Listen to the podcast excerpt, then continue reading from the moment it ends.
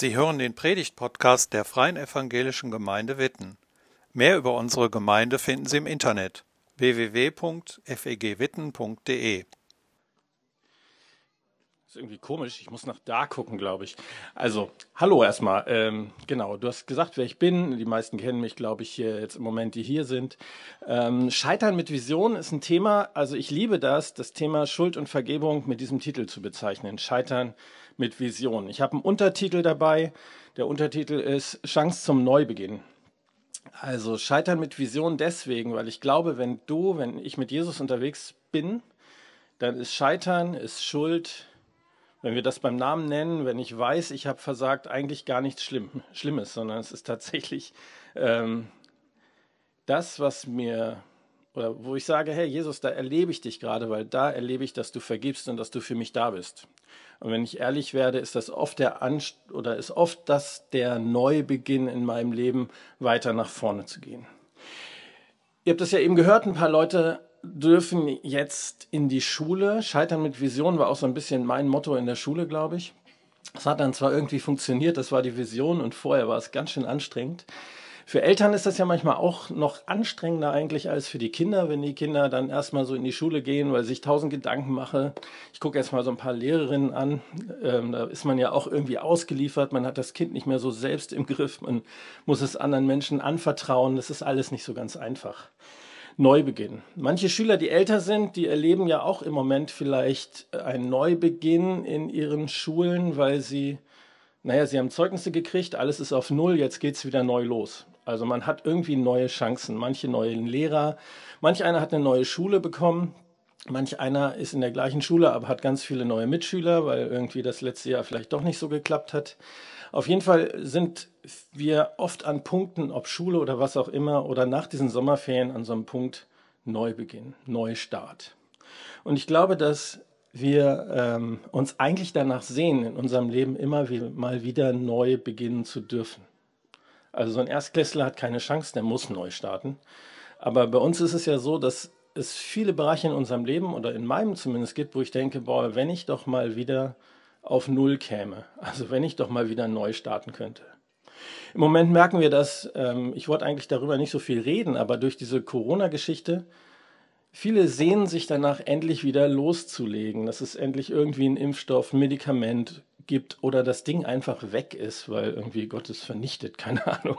Ähm, wir sehen uns danach entweder, endlich wieder neu zu starten. Bei manch einem hört Kurzarbeit auf, manch einer bei mir auch gehen jetzt Präsenztermine wieder los. Man ist die ganze Zeit online unterwegs und jetzt muss man auf einmal wieder zu Menschen. Manchmal ist das tatsächliches Muss, weil ich weiß gar nicht, wie soll das in den Zeitplan, der jetzt schon so getaktet ist, überhaupt noch reinpassen. Ich weiß nicht, wie es euch geht, wie es Ihnen geht. Ähm, Neubeginn, bei mir ist es eine große Sehnsucht in vielen Bereichen. Manchmal verzockt man sich ja auch. Ich habe ja gesagt, das heißt Scheitern mit Vision. Wenn man so richtig am Boden liegt, wenn man einen Fehler gemacht hat, wenn einem das deutlich wird, wie oft denkst du, ach, würde ich das mal zurückdrehen? Wie schön wäre es, wenn ich jetzt in der Beziehung neu anfangen kann, wenn das einfach jetzt nicht geschehen wäre. Wir kriegen das Geschehen nicht zurück, aber ich glaube, dass ähm, bei Gott wir echt die Chance haben, neu zu starten. So ein Reset-Knopf. Du hast vorhin so einen Informatiker-Scherz gemacht den, äh, ich weiß gar nicht, ob ich den verstanden habe, aber ist egal. Bin ja Pastor, ich muss das nicht, ich habe einen Admin. Ähm, aber so ein Reset-Knopf zu Hause bei uns, der Router, der funktioniert ganz oft nicht. Und ich gehe dann dahin, mache den aus, dann gibt es meistens ein großes Geschrei oben aus irgendeinem Kinderzimmer, oh, WLAN ist weg. So, und ich drücke dann da drauf und dann wartest du, wenn du Glück hast, fünf Sekunden, wenn du Pech hast, so fünf Minuten und dann läuft wieder alles. Das ist so ein Ding im Leben, glaube ich, was ich mir zumindest manchmal erhoffe und ersehne. Ich bin ja nicht christlich groß geworden und Jesus ist mir als erstes begegnet, dass er mir genau diese Sehnsucht eigentlich erfüllt hat, neu zu starten. Das, was ich in meinem Leben verbockt habe, wo ich Beziehungen kaputt gemacht habe, wo ich nur an mich gedacht habe, wo ich auf der anderen Seite so wenig selbstbewusst war, dass ich ähm, ständig in Konkurrenz mit anderen gelebt habe. Ich musste im Sport gut sein und so weiter. Ich habe das ja öfter schon mal erzählt. Ich hatte eine Sehnsucht, alles auf Null zu stellen und ich habe erlebt, dass Jesus das bei mir gemacht hat. Wir haben Ein Gott, bei dem wir neu starten können. Gehört jemand zu Jesus Christus, dann ist er ein neuer Mensch. Was vorher war, ist vergangen, etwas Neues hat begonnen. Neustart. Ich finde das einen großartigen Vers im zweiten Korintherbrief. Und es ist so, wenn wir uns Jesus Christus anvertrauen, wenn ich ehrlich werde, wenn ich ihn einlade, in mein Leben zu kommen, wenn ich sage, Jesus, jetzt bist du mein Herr und ich lade dich ein, das zu sein, dann ist das ein Neustart in unserem Leben. Die meisten von euch werden das erlebt haben irgendwann und sagen, so, jetzt geht's los. Deswegen Neustart ist eigentlich das Ding von uns Christen. Dass wir, wenn wir gescheitert sind, wenn wir Schuld auf uns geladen haben, neu anfangen können. In meinem Leben war das so, beim ersten Mal war das völlig beeindruckend und begeisternd. Ihr hört das schon beim ersten Mal, als ich Christ geworden bin. Da war das eine Erfahrung, die ich noch nie gemacht habe. Ich habe diese Erfahrung noch nie gehabt, dass mich jemand frei gemacht hat von Dingen, die mich belastet haben. Und ich war völlig begeistert. Ich bin nach Hause gekommen, damals auch auf so einer Sommerfreizeit und alles war super. Es war top. Ich konnte durch dunkle Wälder gehen, ähm, wo ich vorher Angst hatte. Also ich war 15, 16. Also ich war jetzt nicht, dass ihr denkt, ich habe jetzt wahnsinnige Angst, aber vielleicht auch. Ähm, und dann ging das ja so, dass ich Christ war und dachte jetzt mit Jesus alles super, alles richtig gut. Und dann habe ich gemerkt, naja, so richtig super. Ich bin das erste Mal wieder so richtig gescheitert und nicht, weil andere doof sind, sondern weil ich das selber ganz gut hingekriegt habe. Also weil man einfach wieder sich, wenn man noch mit Eltern zusammen wohnen will, ist halt blöd oder schwierig manchmal. Und dann gibt's Streit, man wird selber schuldig. Und ich habe immer gedacht, das kann doch nicht wahr sein. Jetzt habe ich diesen Jesus, warum mache ich wieder den Mist? Mir wurde Christsein immer dieser Neustart vermittelt, aber nicht, dass irgendwie Scheitern auch dazugehört. Deswegen auch heute Titel Scheitern mit Vision. Scheitern, Schuld gehört zum Leben dazu. Ich habe das am Anfang relativ ähm, heftig lernen müssen, weil meine Helden, die ich dann mir so gemacht habe, meine geistlichen Helden, die schienen immer so glatt zu sein. Also die schienen so wenig Fehler zu haben. Ich habe dann in den Gottesdiensten gehört, wie Leute erzählt haben, boah, da habe ich mich Jesus anvertraut, dann hat er mich geheilt und dann war alles super. Und dann wurde mir immer gesagt, ja, wenn du das auch erleben willst, dann musst du richtig glauben, dann funktioniert das. Ich habe mir gedacht, das funktioniert nicht. Also habe ich falsch geglaubt. Ich weiß nicht, ob ihr das kennt. Wir sitzen manchmal gerade als Christen echt so ein paar Lügen auf, die nicht wahr sind. Ja, Jesus startet mit uns neu. Ja, es ist nicht nur ein einziges Ereignis. Was passiert, wenn du dich Jesus anvertraust, ist, dass du aus dieser Trennung von Gott rauskommst. Das heißt, du bist Kind Gottes.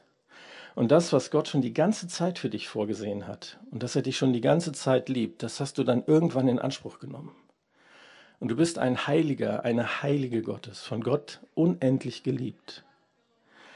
Und als dieser Heilige und als der Heilige werde ich trotzdem scheitern. Und diesen zweiten Part, den vergessen manchmal Leute. Und dann putzen sie sich irgendwelche Heiligenscheine und versuchen richtig doll zu sein. Und wenn man dann vors Mikro geht, wir haben ja nachher auch so ein offenes Mikrofon, ich teaser das schon mal an, dann hören wir manchmal sehr viele Erfolgsgeschichten. Und ich habe früher wenig Scheitergeschichten gehört, obwohl Scheitern eigentlich öfter passiert als der Erfolg, zumindest in meinem Leben. Wie gesagt, Scheitern mit Vision, das ist gar nicht so schlimm, weil wir haben ja jemanden, der damit relativ gut umgehen kann. Ich weiß nicht, ob ihr das kennt. Wir hören gerade, meine Frau und ich, ab und zu mal einen Podcast, der ist äh, fröhlich schwachsinnig und so. Das ist Baywatch Berlin. Ich weiß nicht, ob einer das kennt hier bei uns so in diesem Klientel. Das Schöne bei dem Ding ist, die sind keine Christen und auch ziemlich bekennend keine Christen. Aber sie erzählen von Dingen, wo sie Fehler gemacht haben und wo sie entdeckt haben, das war jetzt nicht so schlau. Dann lachen sie herzlich drüber und manchmal hat das auch so einen positiv-moralischen. Ich merke, wie gut mir das tut, von Menschen zu hören, wenn sie erzählen, da war ich richtig doof. Da ist mir was passiert, was richtig bescheuert war. Und wisst ihr, was passiert? Ich bin denen auf einmal total nahe, weil da einer ausspricht, was in meinem Leben, was in meinem Leben ähm, eigentlich Wirklichkeit ist. Ich kriege vieles nicht so super gebacken und manchmal überhöhe ich das und manchmal ignoriere ich es.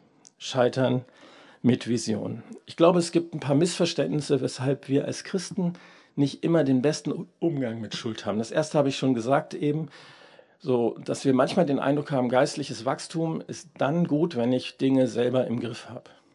Wenn mir nicht immer wieder die gleichen Dinge passieren, wenn ich nicht immer wieder in die gleichen blöden Verhaltensmuster reinrutsche. Dann bin ich geistlich reif. Ich habe keine Ahnung, wie das passiert ist. Vielleicht ist das auch bei euch gar nicht so. Bei mir ist das geschehen, weil die Helden immer gut waren. Ich habe dann irgendwann Adrian Pless entdeckt als Autor, müsst ihr mal lesen, weil der irgendwie angenehm anders war. Der hat von seinem Scheitern erzählt und konnte drüber lachen. Das war für mich was Neues. Der hat von Vergebung erzählt. Und in seinen Büchern kommt das immer wieder so, dass er sich als Held fühlt und eben auch diesen Gedanken hat, ich muss geistlich, jetzt habe ich es gepackt, ich bin ein guter Hauskreisleiter, sagt er immer. Und dann stürzt er halt ab und man merkt, okay, der ist nicht anders als ich auch. Sehr zu empfehlen, uralte Bücher. Ich hoffe, man kriegt die überhaupt noch, aber sie sind sehr gut geschrieben. Scheitern mit Vision. Ich glaube, wir müssen wahrnehmen, dass geistliche Helden immer scheitern. Die Bibel gibt uns da eigentlich Vorgaben. Es gibt kaum eine Person, von der berichtet wird, dessen Leben wirklich glatt geht. Ob das Josef ist, Jona, Mose, Jakob, Petrus, Saulus, David, alles Leute, Männer, die nach dem Herzen Gottes waren, also wirklich gut beschrieben werden, die aber gnadenlos scheitern. Und ein Kollege ist David. Die Story, dass die in dieser Bibel abgedruckt ist, ist echt cool. Also der Typ König, ein Mann nach dem Herzen Gottes, er kann sich alles leisten, ähm, ist super beliebt, ähm, hat ja tausende von Liedern geschrieben und was auch immer steht dumm auf seinem Dach rum, guckt sich um, sieht eine nackte Frau und guckt ein bisschen länger hin. So, findet die dann ganz toll und sagt, die will ich haben. Irgendwas hat ihn dazu gebracht. Gut, er war König, er konnte sich alles leisten. Da wurde es nun ein bisschen kompliziert, weil die war verheiratet. Ihr kennt die Story wahrscheinlich. Also was macht er? Gute Idee, schickt den Mann an die erste Front vorne, der kommt warum auch immer um und die Frau ist frei, er heiratet, letztendlich begeht er Ehebruch kriegt ein Kind, muss dann Strafe tatsächlich ertragen, also das Kind stirbt, er selber krank und er landet in ziemlichem Elend. Aber dieser Mann Gottes, und das bleibt er, er bleibt Mann Gottes, scheitert. Die Bibel ist voll von genau diesen Geschichten. Und ich habe mich immer gefragt, warum, Andi, glaubst du das denn oft nicht? Ich kann euch das predigen, das ist super, dann gehe ich nach Hause und manchmal glaube ich es dann gar nicht ich weiß nicht, je sensibler ihr seid, desto mehr werdet ihr wahrscheinlich das auch so ein bisschen kennen. David, äh, ja genau, ein Musterbeispiel von Held, der eben auch dann scheitert. Das ist das Erste. Wir müssen wahrnehmen, glaube ich, dass Scheitern zum Leben dazugehört. Aber wir dürfen wissen, Scheitern bei uns hat eine Vision, nämlich Vergebung, Neuanfang. Das Zweite, glaube ich, das ist so ein insgeheimes Ding, was ich manchmal glaube, es geschieht selten und meistens haben andere Schuld. Also wenn ich irgendwie scheitere, dann habe ich damit nicht so viel zu tun, sondern das sind immer die anderen. Ich glaube, das ist auch einfach wichtig wahrzunehmen. Nein, Andi, das bist auch du. Also einfach mal ehrlich zu gucken, zu was bin ich selber in der Lage. Ich glaube, mir hat noch nie jemand, ob das in der Seelsorge oder im normalen Gespräch, irgendwas erzählt, wo er gesagt hat, das war jetzt wirklich Banane, wo ich nicht den Eindruck hatte, ich hätte den Platz tauschen können. Ich bin auch dazu in der Lage. Das ist hilfreich, sich nicht selber zu überschätzen, sondern einfach zu wissen, hey, ich bin auch in der Lage, Mist zu bauen. Und wir glauben manchmal, unser Versagen müssen wir doch irgendwie selber im Griff kriegen. Jetzt bin ich so lange mit Jesus unterwegs, jetzt muss ich das schon packen, oder? Das jetzt irgendjemandem einzugestehen, ich bin jetzt seit zig Jahren Pastor, vielleicht Ältester, vielleicht Hauskreisleiter, vielleicht auch einfach normal Mitglied oder du bist hier Freund, aber du kennst schon viel und dann darf mir das doch nicht mehr passieren. Also kriege ich das selber in den Blick. Ich glaube, die Folge von Schuld haben wir im wenigsten in der Hand. Wir merken das dann, wenn wir mal schlecht über jemanden reden, was natürlich uns nie passiert. So. Aber wenn das dann wirklich mal irgendwie zufällig und keine andere, die anderen haben so geredet, ich war halt dabei, ich weiß es nicht, wenn das so abgeht und auf einmal begegnet man der Person oder man redet gerade und dreht sich um und sie steht hinter dir, dann weißt du, dass das schwierig ist und dass es unglaublich schwierig ist, Dinge wieder einzuholen, wenn erstmal was raus ist. Das ist nicht so einfach. Okay, Scheitern gehört zum Leben dazu. Ich glaube, das ist wichtig wahrzunehmen. Das ist ein wichtiger Punkt. Die Frage ist jetzt, wie sieht die Vision aus? Das heißt, wie kann ich denn auch sinnvoll damit umgehen? Wie gesagt, wenn du schuldig wirst, wenn ich versage, wenn das zum Leben dazugehört, dann ändert sich nichts an deinem Status als Christ. Das ist mir ganz wichtig, das nochmal zu sagen. Du bleibst der Heilige Gottes, du bleibst geliebtes Kind. Meine Söhne machen nicht immer schlaue Dinge und sie bleiben meine Kinder. Und ich bin ziemlich glücklich, dass sie meine Kinder bleiben. Ich mache ziemlich dumme Dinge und ich bleibe ihr Vater. Also man kann das auch gern umdrehen. Du bleibst Kind Gottes, darum geht es nicht. Trotzdem tun wir Dinge, die uns aber belasten und die auch tatsächlich Folgen haben. Ich möchte nochmal zu David zurück. Und zwar gibt es einen Psalm.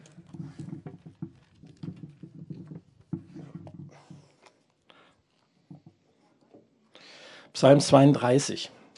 Das ist ein Psalm, dem er, so sagt man zumindest wahrscheinlich, genau in dieser Krise geschrieben hat oder unmittelbar nach der Krise.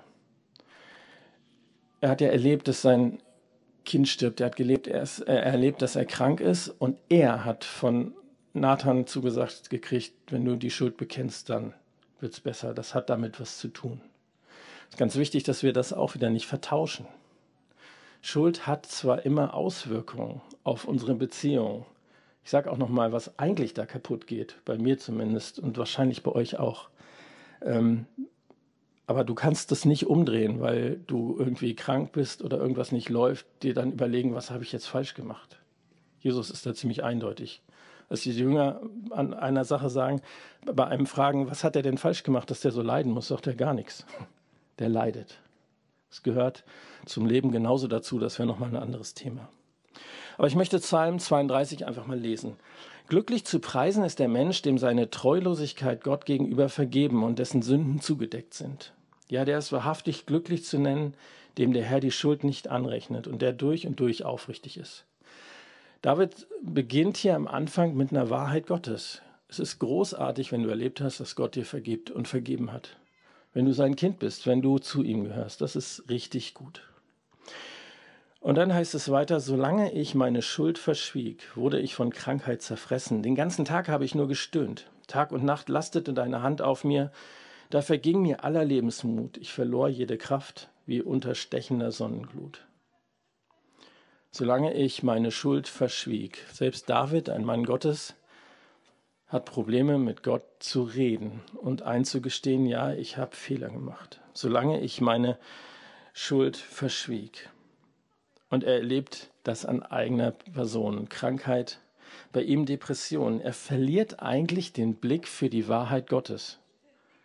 Das ist, glaube ich, ganz oft die Folge von unserem Fehlverhalten, wenn wir versuchen, damit klarzukommen. Wir verlieren den Blick für die Wahrheit Gottes.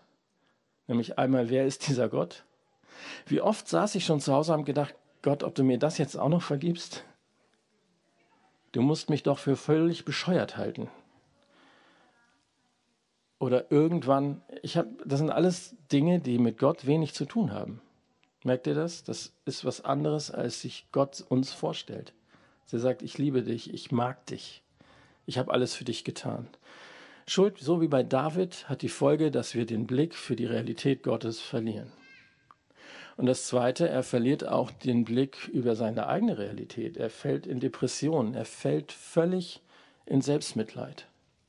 Er selbst ist ein Nichts, er verschweigt hat da irgendwie kein System und er geht zugrunde. David verliert den Blick auf Gottes Realität und auf die Realität seines eigenen Lebens. Und ich würde sagen, das ist das, was bei Schuld, wenn wir damit nicht sinnvoll umgehen, wenn wir das für uns behalten, ganz oft in meinem Leben zumindest passiert. Ich bin zu schlecht, ich pack das nicht. Komm, lass das andere machen. Nee, ich versuche das erst gar nicht wieder. Ich weiß nicht, ob ihr solche Gedanken kennt. Ich glaube, dass unser eigentlicher Wert, den wir haben in den Augen Gottes, von uns nicht mehr wahrgenommen wird, weil wir nur noch das sehen, was wir falsch gemacht haben. Obwohl Gott auf was ganz anderes schaut. Dann geht es weiter, Vers 5. Dann endlich bekannte ich dir meine Sünde, meine Schuld verschwieg ich nicht länger vor dir. Und ich sagte, ich will dem Herrn alle meine Vergehen bekennen. Und du, ja, du befreitest mich von der Last meiner Sünde.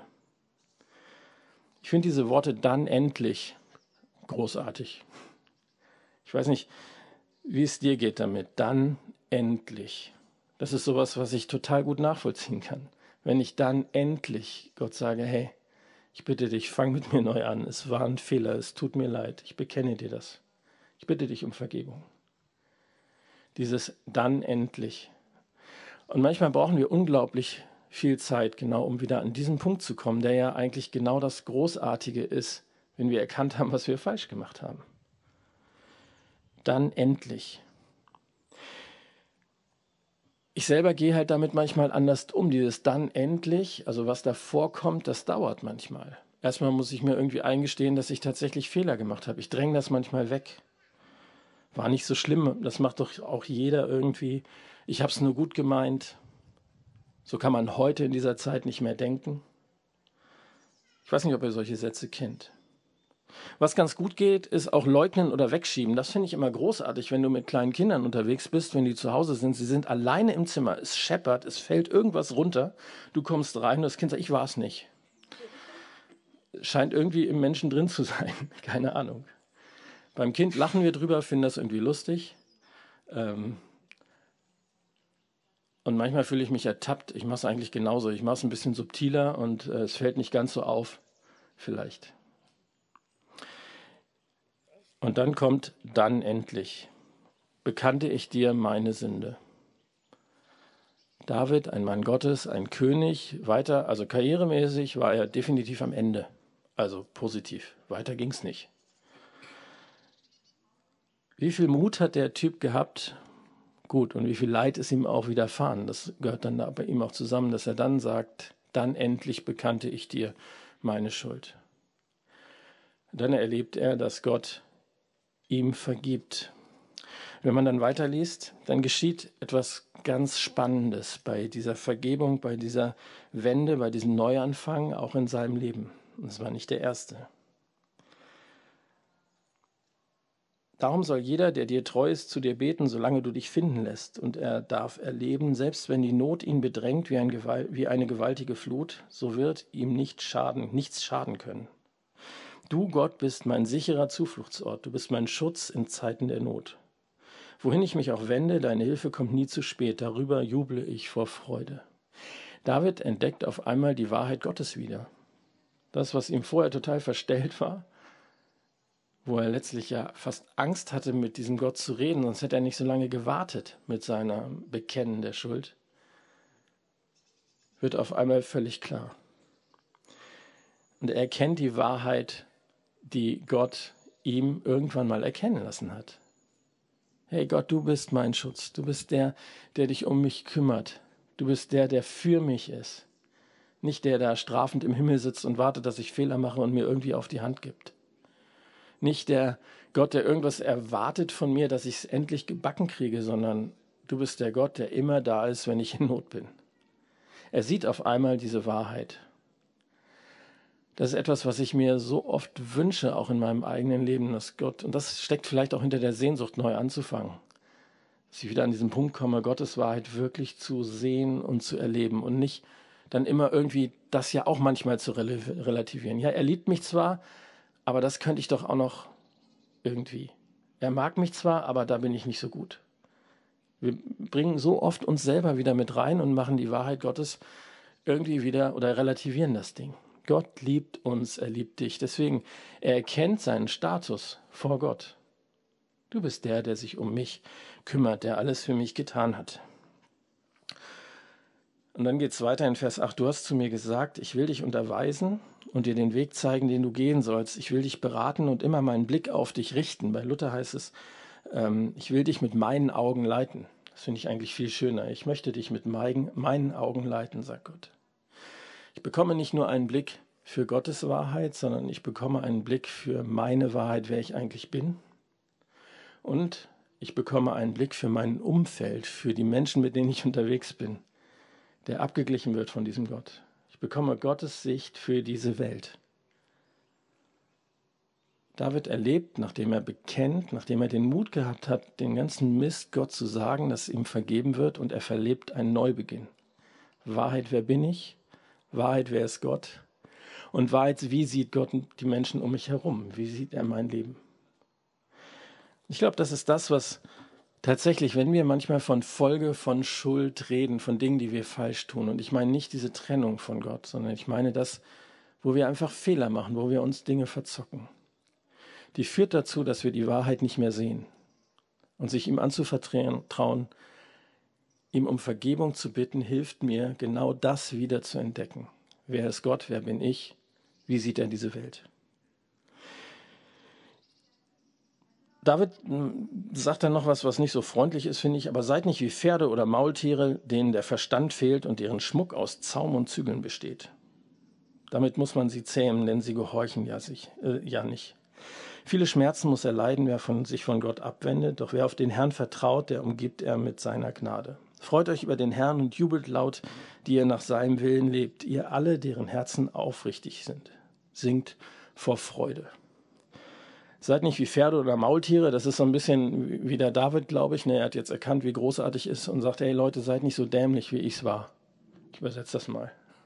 Sei nicht so blöd, sondern nimm doch, was Gott dir schenkt und dann vergiss deine geistliche Karriereleiter, vergiss, was die anderen denken, der müsste das doch langsam gepackt haben. Das ist ja auch was so, was dann im eigenen Kopf passiert. Sondern hab den Mut, so wie David, zu sagen, hey, hier bin ich und ich bin wieder ziemlich am Ende und ich brauche dich. Ich brauche die Sicht, die du hast in meinem Leben und deine Wahrheit. Ganz zum Schluss nochmal, wie geht das? Das ist ja alles schöne Theorie. Und dann setze ich mich zu Hause hin und bete und bekenne und mein eigener Schweinehund schafft es ja immer wieder, dass ich daran rumzweifle. Gott hat uns echt einfache Hilfen gegeben. Und zum Schluss vielleicht ein bisschen überraschend praxisorientierte Tipps. Es ist ziemlich gut, wenn du mindestens eine Person hast, der du erlaubst, dir in den Hintern zu treten. Der dir mal sagt, hey, sei kein Pferd oder kein Maultier, wenn du Pferde magst. Keine Ahnung. Such dir irgendwas Störrisches aus. Sei nicht dämlich. Also jemanden, der die Erlaubnis hat, dir zu sagen, Andi, das ist jetzt schräg. Also setz deinen Namen bitte ein, sonst wird's böse.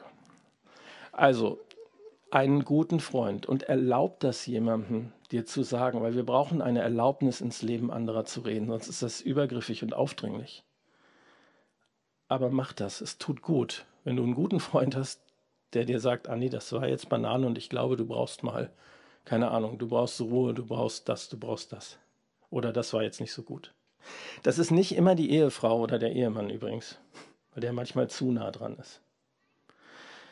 Das ist die eine Sache. Das zweite, such dir einen Menschen, mit dem du beten kannst.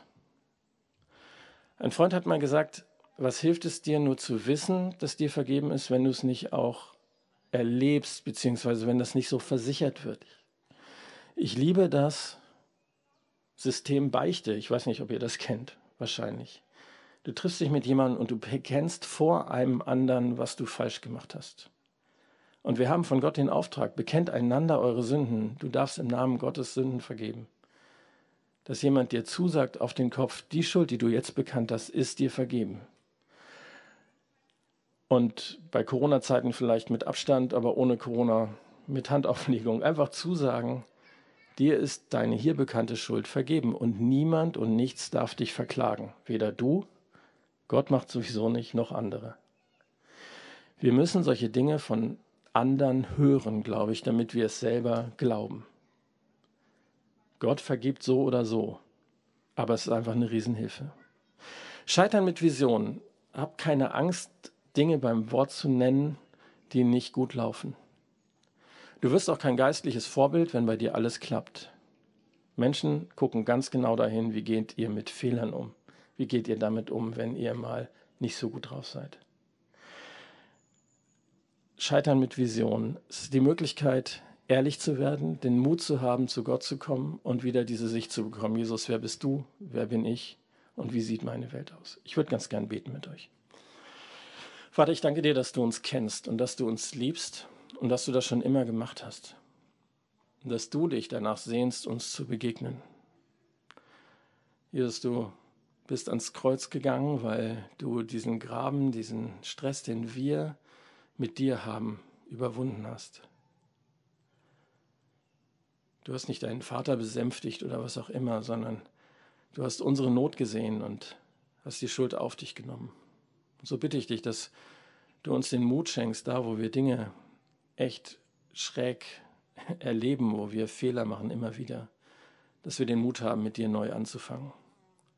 Dass wir dieser Schuld nicht die Macht geben, tatsächlich, dass wir nicht deine Wahrheit und deine Wirklichkeit in unserem Leben entdecken.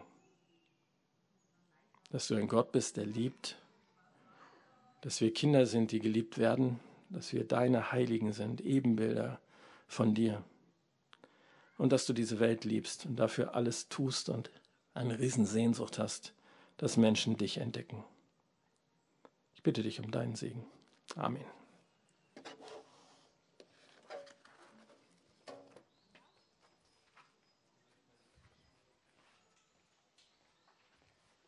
Vielen Dank fürs Zuhören. Sie wünschen sich jemand, der ein offenes Herz und Ohr für Sie hat? Wir haben ein Team von Seelsorgern, das sich freut, für Sie da zu sein und vermitteln Ihnen gerne einen Kontakt. Anruf genügt. Witten 93726